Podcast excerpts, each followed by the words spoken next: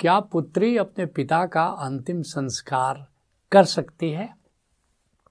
पहले आओ जानते हैं कि अंतिम संस्कार क्या है।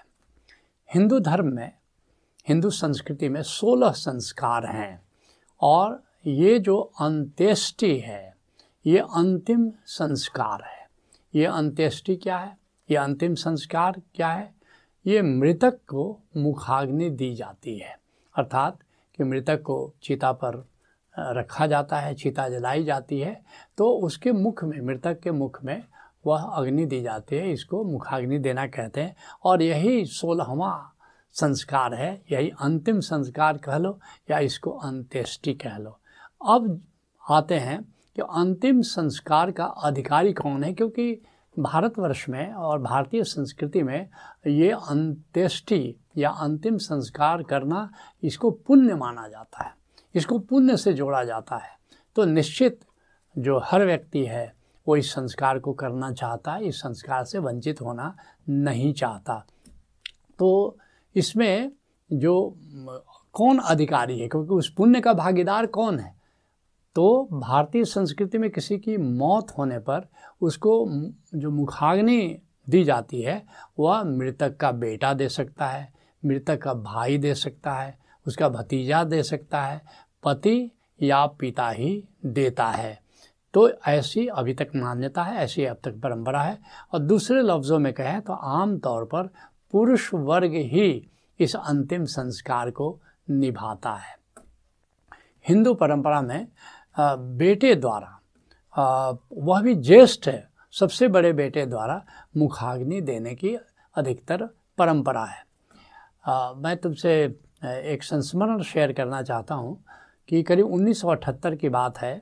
मैं झारखंड के धनबाद में रहता था उन दिनों, और वहाँ एक जस्सी मल्लिक रोड है तो वहाँ पर मेरा निवास था। तो वहाँ मेरे पड़ोसियों में से दो पड़ोसी की मुझे याद है, एक राधा बाबू थे और एक शरण साहब थे।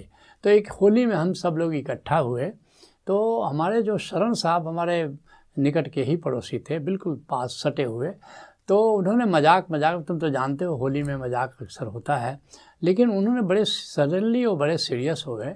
उन्होंने कहा कि राधा बाबू, मैं अपने बड़े बेटे को मुखाग्नि नहीं देने दूंगा। वो बड़े बेटे से थोड़ा चिढ़े रहते थे, उनके दो बेटे थे।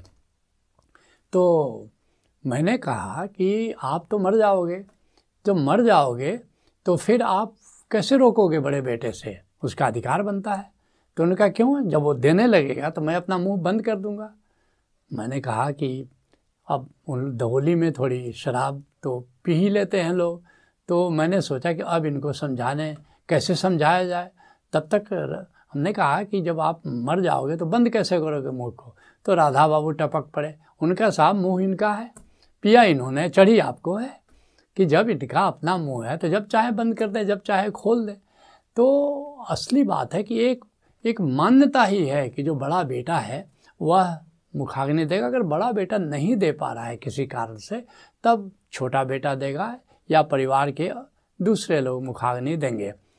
तो ये बात तो करीब करीब ठीक है कि अभी नारी को मुखाग्नि देने की परंपरा नहीं है, लेकिन ये बात विचारणीय है कि अंतिम संस्कार की अधिकारी नारी क्यों नहीं है। और इस पर थोड़ा मनन करते हैं।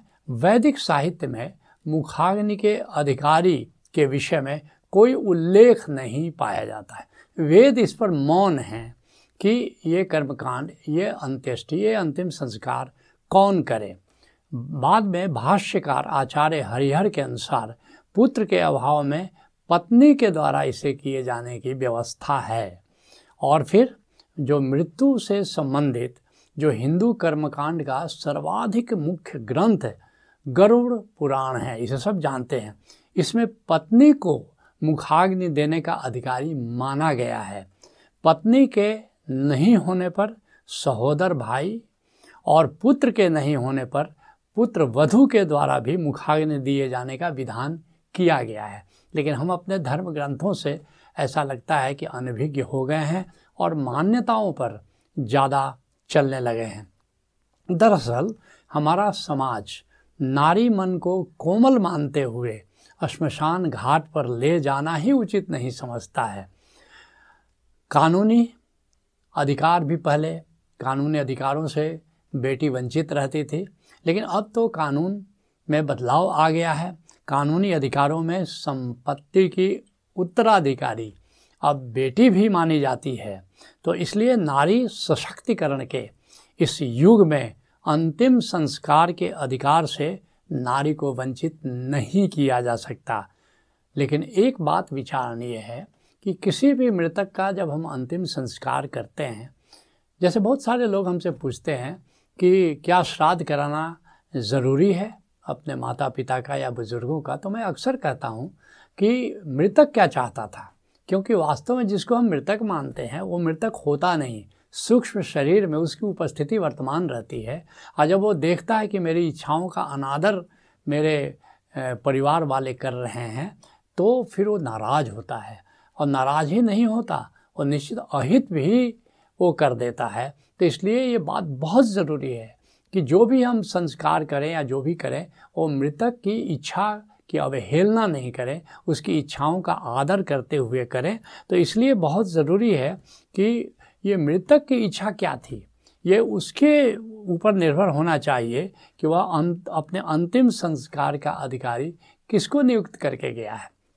अगर नहीं नियुक्त कर गया तब हम अपना निर्णय ले सकते हैं, लेकिन अगर उसकी इच्छा क्या थी कि कौन हमारा हमें मुखाग्नि दे, अगर उसकी कोई ऐसी इच्छा रही है तो निश्चित ही उसमें बेटा करे, बेटी करे, पत्नी करे, पुत्र वधु करे, अब इस पर विचार नहीं किया जाना चाहिए। उसने जैसी इच्छा प्रकट की है उसके अनुसार हमको करना चाहिए।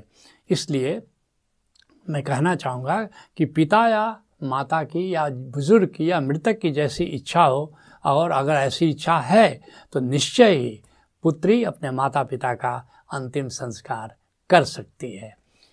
आज सत्संग को हम यही विराम देते हैं। हरिओम तत्सत।